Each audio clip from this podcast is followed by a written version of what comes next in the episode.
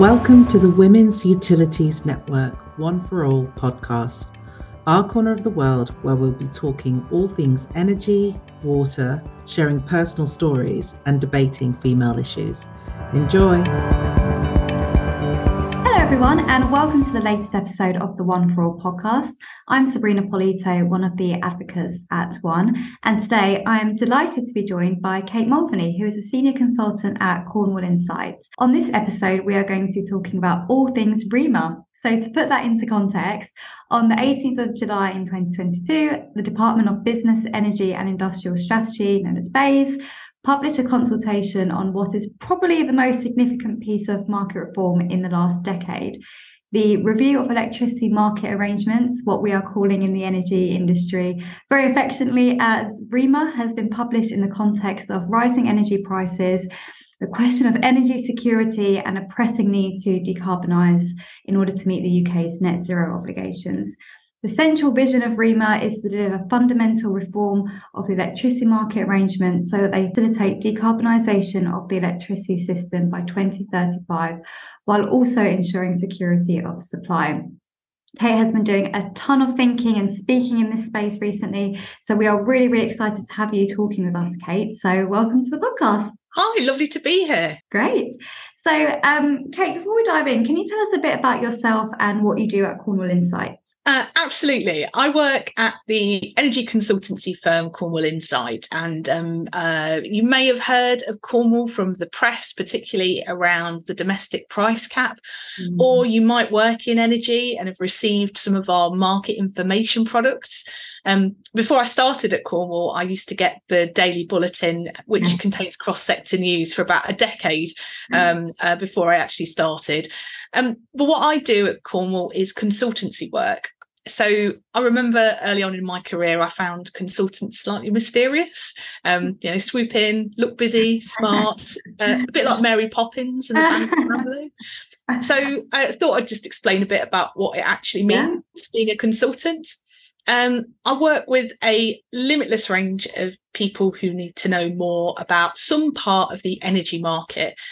And my job is to take the modelling and the forecasting and the market research and policy and regulatory tracking and all of that giant brain thinking that my colleagues produce.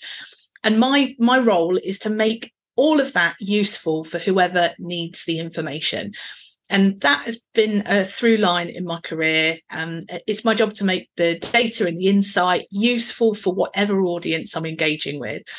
So, on my best day, I am a bridge between this vast body of smart thinking and real world decision making. Those decisions might be being made by an investor in a proposed wind farm, or a supplier who's trying to understand a policy direction, or a journalist writing an article um, or more frequently lately, uh, a large energy user like a um, an industrial uh, uh, gas or electricity mm. customer or a public sector body. I started my career at a corporate at Centrica British Gas, and I worked with industrial and commercial customers whilst I was there.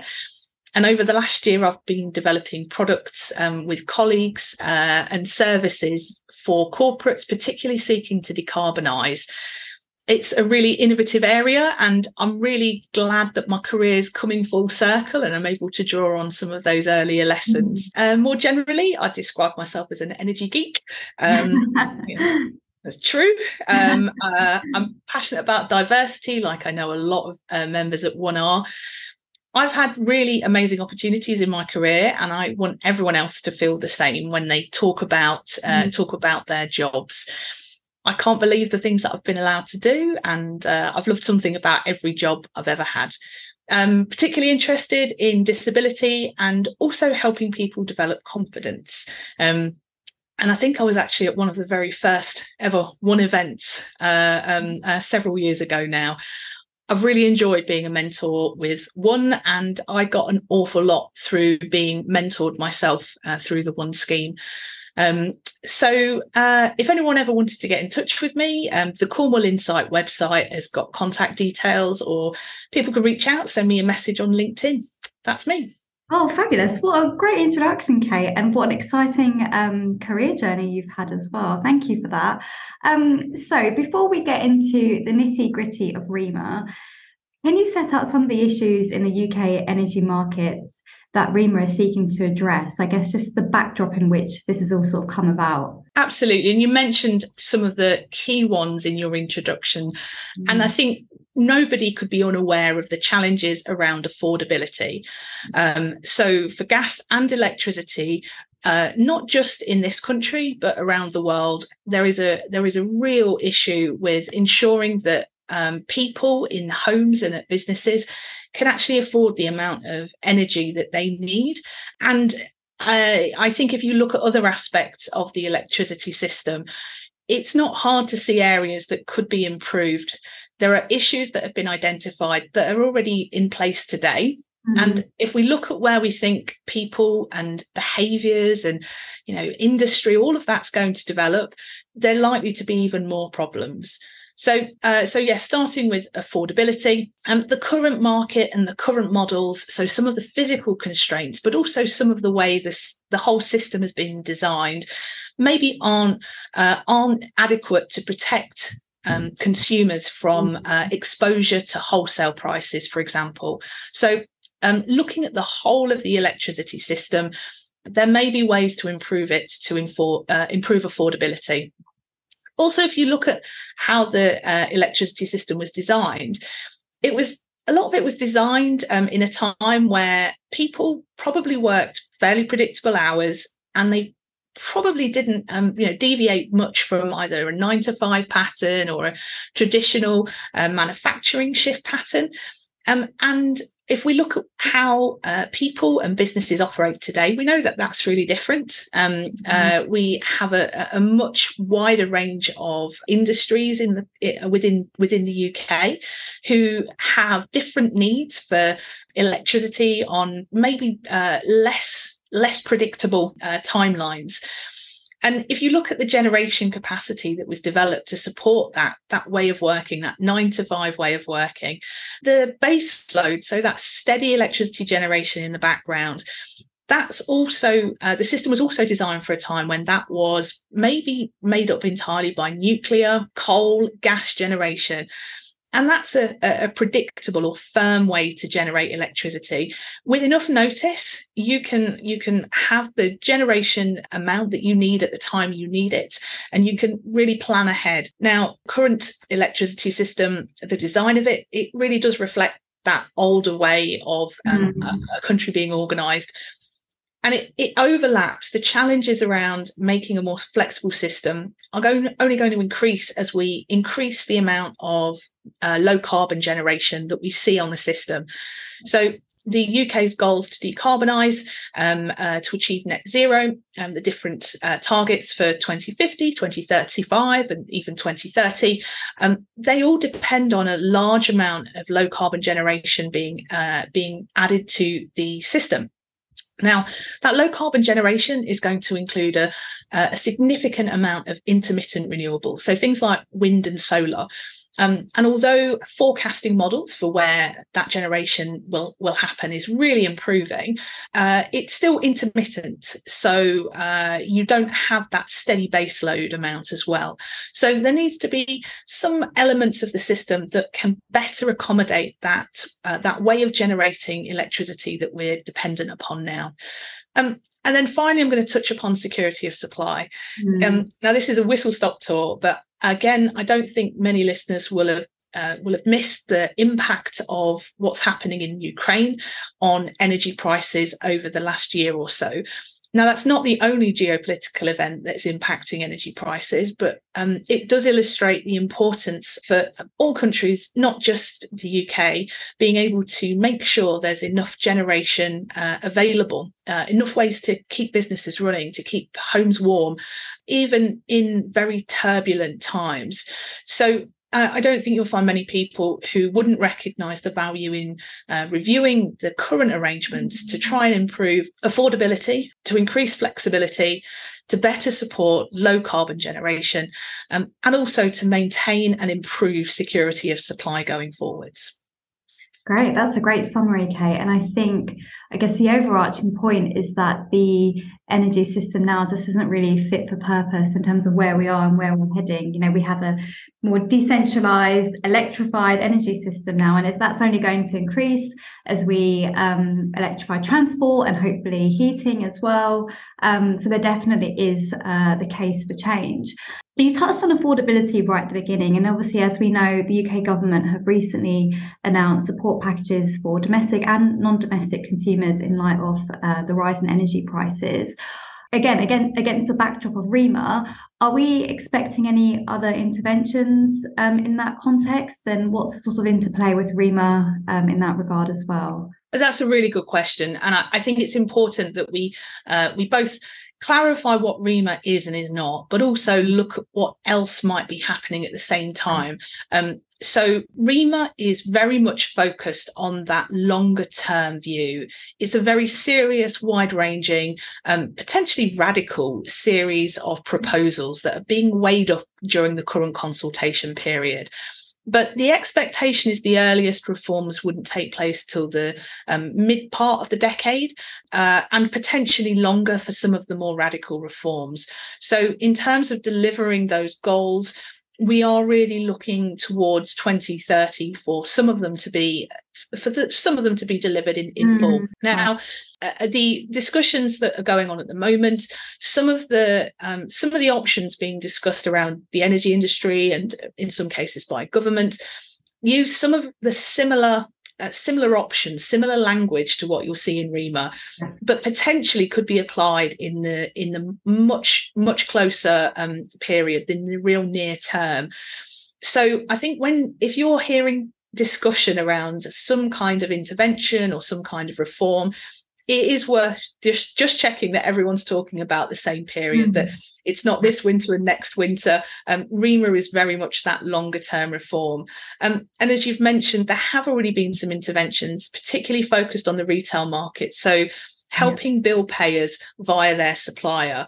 Um, and it, uh, although that is is a very substantial intervention, I don't think you can rule out intervention potentially in the generation market or the um, uh, or, or, or, other elements of the electricity market. Um, if you look at Europe, there have been multi-level interventions at a European level proposed, but also at individual countries. So for now, um, there aren't any other definite plans, um, but it is definitely worth keeping an eye out for any potential um, uh, discussions around short term intervention should they be proposed by the government. Yeah.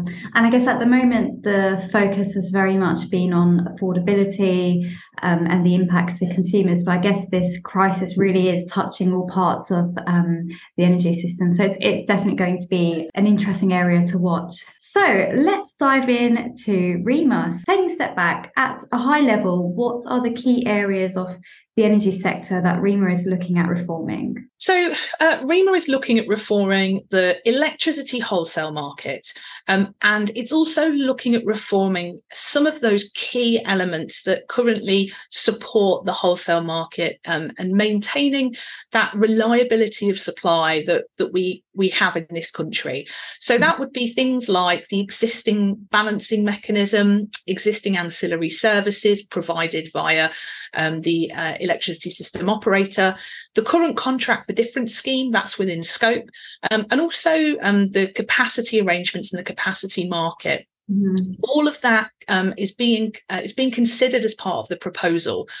What's outside the scope of REMA is new and unproven technology. So, technology that isn't necessarily ready to scale the intention isn't that REMA is going to be the, the scheme to support that or the method by which that's supported. Mm-hmm. Um, the retail market is outside the scope of REMA, um, but it's worth noting that not least because of the supplier hub model that we have in GB, where the supplier is the touch point with, with yeah. a lot of the industry, but also, you know, so many of these goals are around how consumers feel about energy you know how affordable the energy is potentially changing the way they use energy.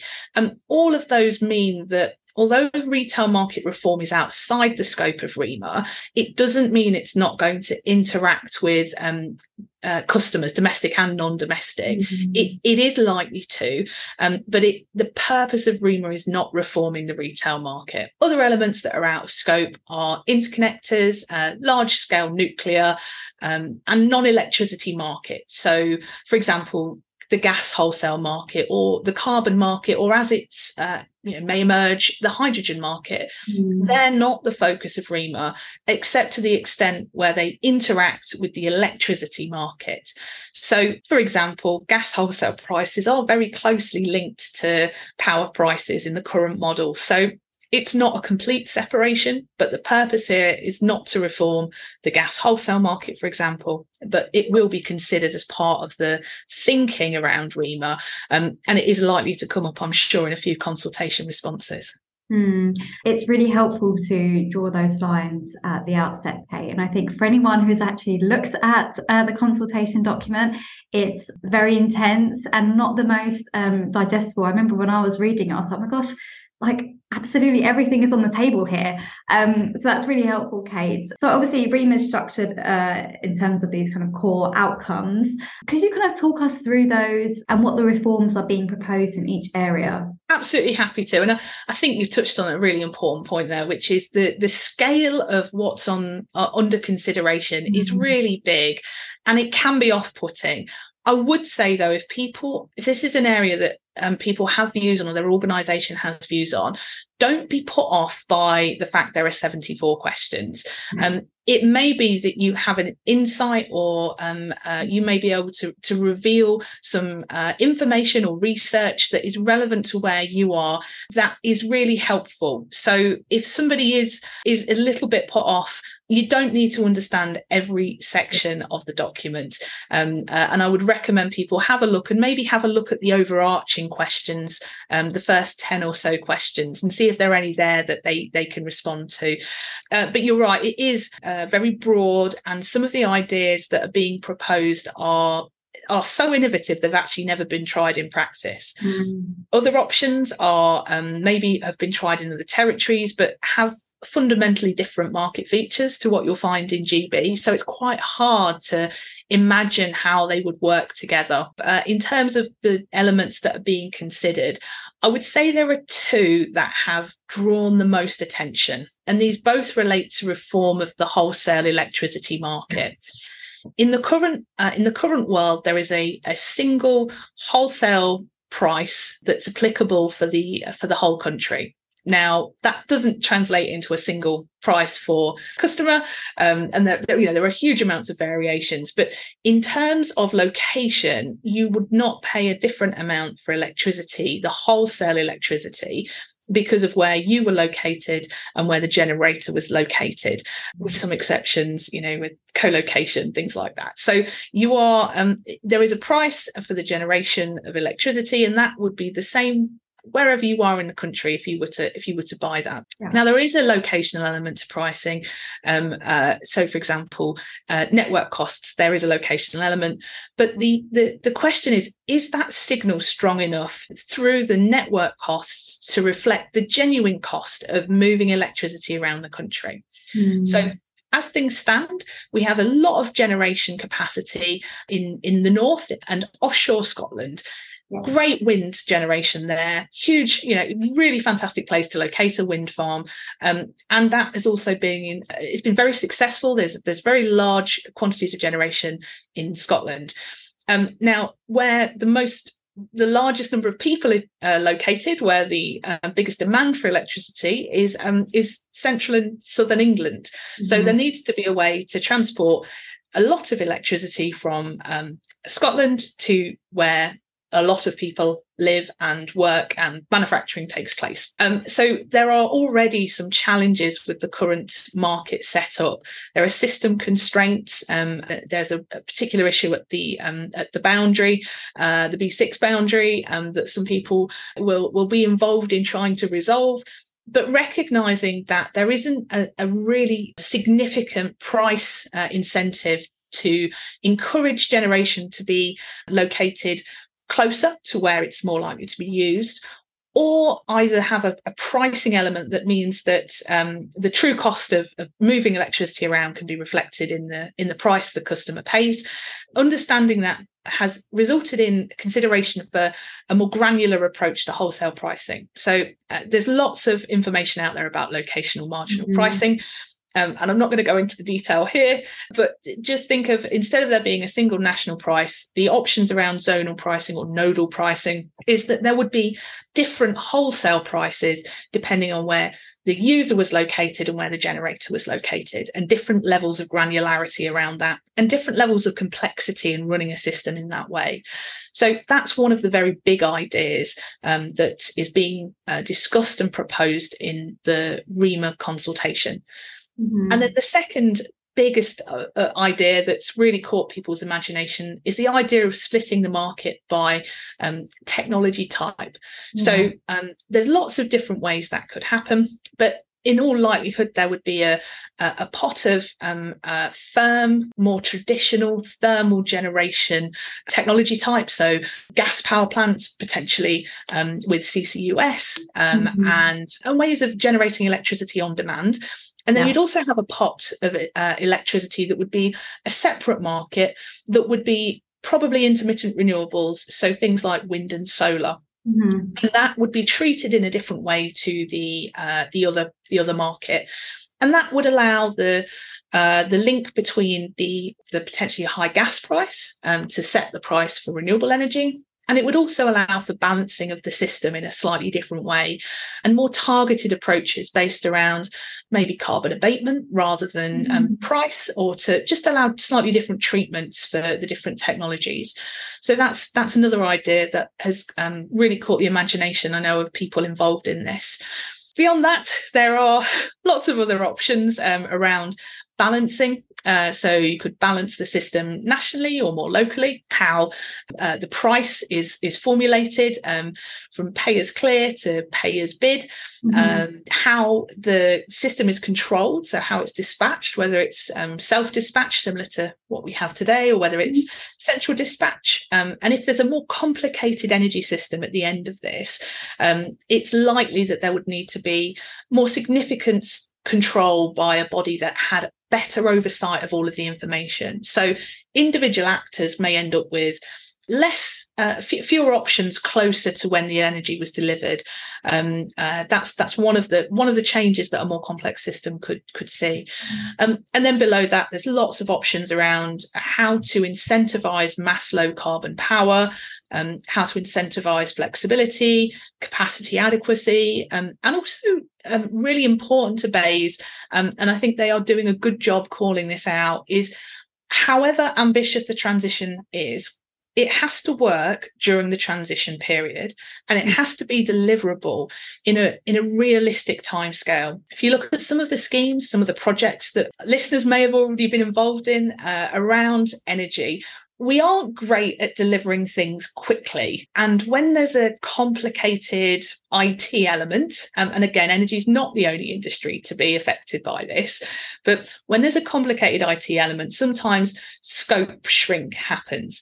And I think BEIS from the outset are very, um, very uh, clear that any proposal has to be realistic and it has to be realistic within these very ambitious timescales. Mm-hmm. So um, there are there is still an option for incremental reform. Um, uh, and, and sometimes within the, diff- the different subsets of decisions that may need to be made, um, BEIS are looking for views on incremental reform there, but also incremental reform more generally. So there is a possibility that some of the goals that have been set out as part of REMA could be achieved using uh, existing mechanisms or slightly adapted mechanisms rather than very radical reform, which um, mm. um, something like locational marginal pricing is, is likely to, to, to, to be quite radical.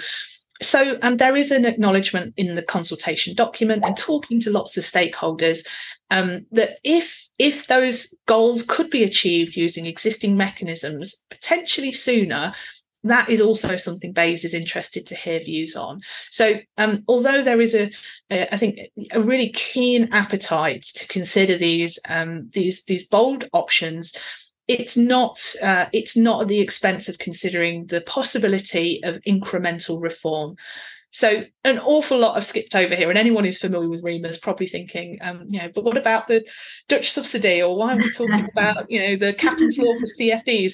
Um, I mean, I would love to talk about those. So if people want to get in touch with me and uh, chat away, I am here. A whole, a whole dedicated podcast just on REMA to cover absolutely everything in there. But that has been um, a really great sort of whistle stop tour of the key proposals and I guess the key talking points.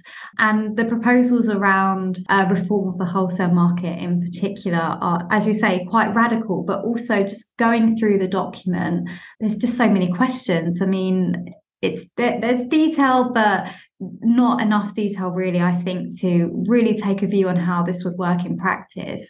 And I mean, from your experience, how how how have people been reacting to this in the industry? I mean, is it seen as something quite welcomed, or um, are people more sort of favouring the incremental change? I mean, what what are you seeing? Um, so this is this is unprecedented levels of interest. I've been involved in market design for over a decade, and it is normally me and other uh, massive geeks in the corner talking unbelievably uh, detailed and technical language to each other, getting overly excited, whilst everyone else is just trying to get on with, you know, keeping keeping everything running in the meantime this has cut through already in a very significant way. And i think that's of course because energy is such a you know it's a hot topic because it really matters. You know this is this is the lifeblood of the country. This is people's well-being. This is businesses ability to thrive.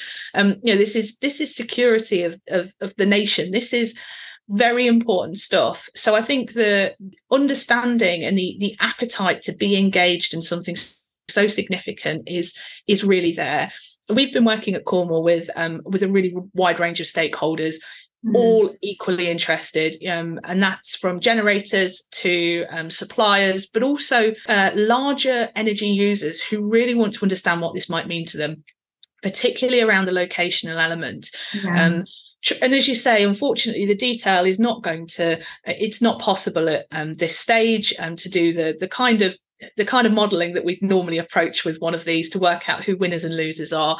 There are so many possible variables um, uh, and there are some options that you can combine between some of the decisions and there are others that are quite exclusive and and really just require one particular outcome once a, a key decision's been made. So i think in terms of in terms of engagement it's very high but along with that has come uh, the first wave of concern so BEIS are very clear that they need to prioritize maintaining and building investor confidence. For the mass low carbon rollout, um, there has to be a really uh, a really healthy, strong investor base looking to put money into the, into the UK and into renewable technologies. Now, um, in lots of ways, that market is is currently really healthy. Uh, it does need to be, of course, scaled up to meet some of these ambitions, but there's a really active investor base. And a lot of them are, are worried.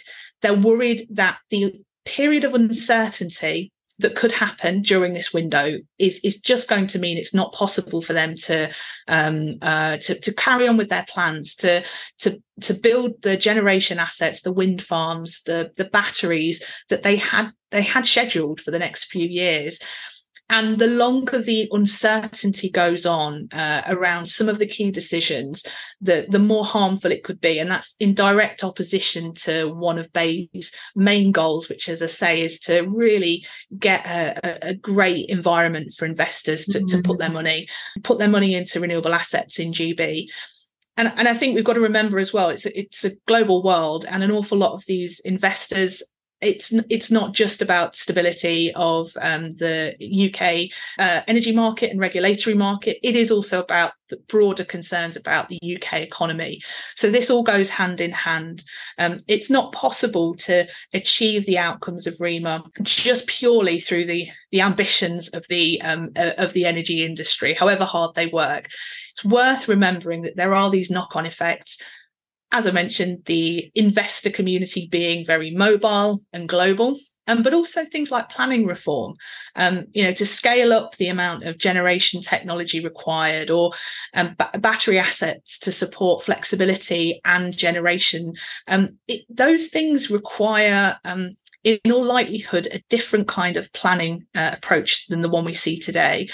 Uh, it isn't um, it isn't just about planning reform in a you know in the property sense in you know engaging with uh, um, you know local planning rules as well as national planning rules there's also challenges around um, uh, you know connections to the grid how parties engage with networks um, and so a lot of things need to change um, beyond what is described in REMA for, for, for the uh, very ambitious goals to be achieved. Personally, I think I think it is achievable. I think the uh, it's very complicated. It's going to involve some um, very very tough decisions, and unfortunately, there will be some parties who end up in a worse with with worse prospects than they have today. Um, mm. uh, and I think that there has to be recognition that that different people will need support, and that could be even different customers ultimately need support in different ways. I do think it's possible what's been set out, and um, I'm really looking forward to helping usher in whatever's coming next. It's an equally exciting and uncertain time as well. And I think the devil is really going to be um, in the detail. I mean, we're already having clients approach us as lawyers, or, you know, how can we future proof our contracts to deal with whatever comes as a result of REMA? I mean, if we do have locational pricing, that may make some projects which are at the very sort of early development stage just completely uneconomic. Like it, it's going to have such a far reaching impact but at this stage, it's just so hard to tell what that impact may be. So, Kate, you've touched on this already, but I'm really keen to know. So, what are your thoughts on REMA as an energy sector expert? Do you think it goes far enough to achieve its objectives? What do you think are the most transformative and or positive reforms being proposed? And is there anything you think, oh, I'm not sure why that's in there? Or are there any gaps? What do you make of it? It's it's a really interesting one because all of the conversations we're having around REMA, um, they are people are excited about the potential but also cautious about the disruption. And I and I'm the same. There is there is so much here that is it's fantastic it's on the table and it's being considered.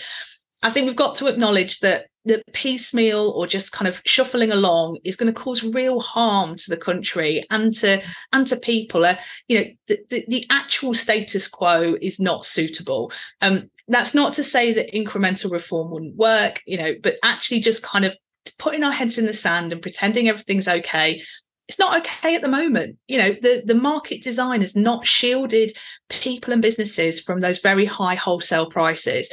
You know, the the amount of constraint challenges there are, and um, talk to businesses all the time who would love to expand, and they are they they can't because they have to wait for um, system upgrades uh, upgrades in the location they're in you know we're already in this this not optimal position and then if you add those additional challenges as there's a there's an increase in low carbon generation as um as the turmoil we're seeing geopolitically is it feels less and less likely to be swiftly resolved all of those challenges mean that that this is a really important thing we consider Mm. Um, so yes, I think it is. It does go far enough, and I I applaud BEIS for being bold in their approach. Uh, I don't think that's an easy thing to do. Um, and then uh, as we've touched upon, at the moment, it's really hard to work out what is going to be a good outcome and a bad outcome um, for all system users, for investors, for customers. So we need a credible model and we need it to be able to work out how is this going to work in reality? Because some of those nuances might mean that um, for example, you know, if if if locational marginal pricing, if that really granular approach to wholesale prices, if that was something that was was going to deliver great benefits, um, that means that people's views on things like contracts for difference, the scheme that's that's already uh, um, subsidised or supported a huge range of um, generation technology. It, that would have to look really different so they didn't counteract each other. So some of those headline decisions, if they can be made sooner, will allow people to respond and gradually transform their approach, their their, their business models where necessary. Um, but it would allow a gradual transformation rather than a you know a chaotic tear. Um, and I think that the opportunity for things like demand side response, both domestic and non domestic customers, they are that there's real potential there. But what that looks like is going to be really different depending on those market signals that we've been talking about. So even, even if we're trying to do something quite transformational on a behavioral end, we need to know what what customers are going to be working with. So I'm really, really pleased to see the scope. I really want to have some some of those key decisions made as soon as possible um, to allow the market to have a, a, a gradual um, transition um, and a healthy transition without with as few losers as possible um, and also to really maintain that investor confidence piece. Um, and again I know BEIS already know how critical it is to keep uh, investors involved and engaged um, uh, so I, I think the signals are there. This is going to be a uh, a useful and worthwhile program. I would encourage everyone to stay engaged uh, and, and look out for news and decision points. There may be further consultations, um, and even if you think your your insight is not useful, I I think it really could be, and I'd strongly encourage you to share it. Some things that are obvious to us when we've been working on a problem or a topic for a long time, that they're, they're brand new information to someone who isn't as familiar. So really think about uh, engaging with this process as it continues. So overall, um, uh, I'm personally really pleased to see the scope. Um, uh, there are downsides to the scope being so broad. Not least, reform programs like this sometimes suck all of the air out of the room and everything else grinds to a halt. So yeah sorry let's not make the mistake of thinking that um, it's not worth making improvements in in in uh, in the next in the next few months and years. It absolutely is um, particularly where they deliver a benefit for the customer. So yes overall i'm really pleased with how uh, i'm really pleased with the scope. I think there are things to be aware of.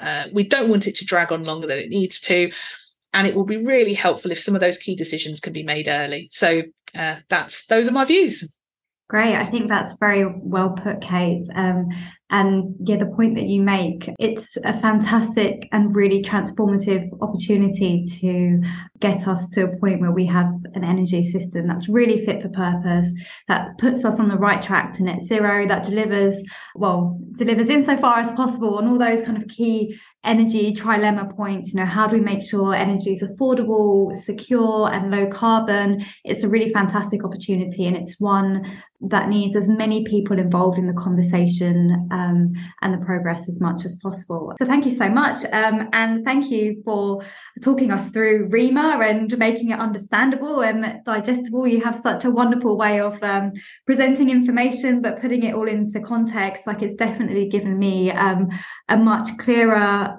and practical understanding of what REMA means. And I'm sure our listeners are going to find that as well. So, thank you so very much, Kate. You're very welcome. This has been a wonderful chat. Thanks for inviting me.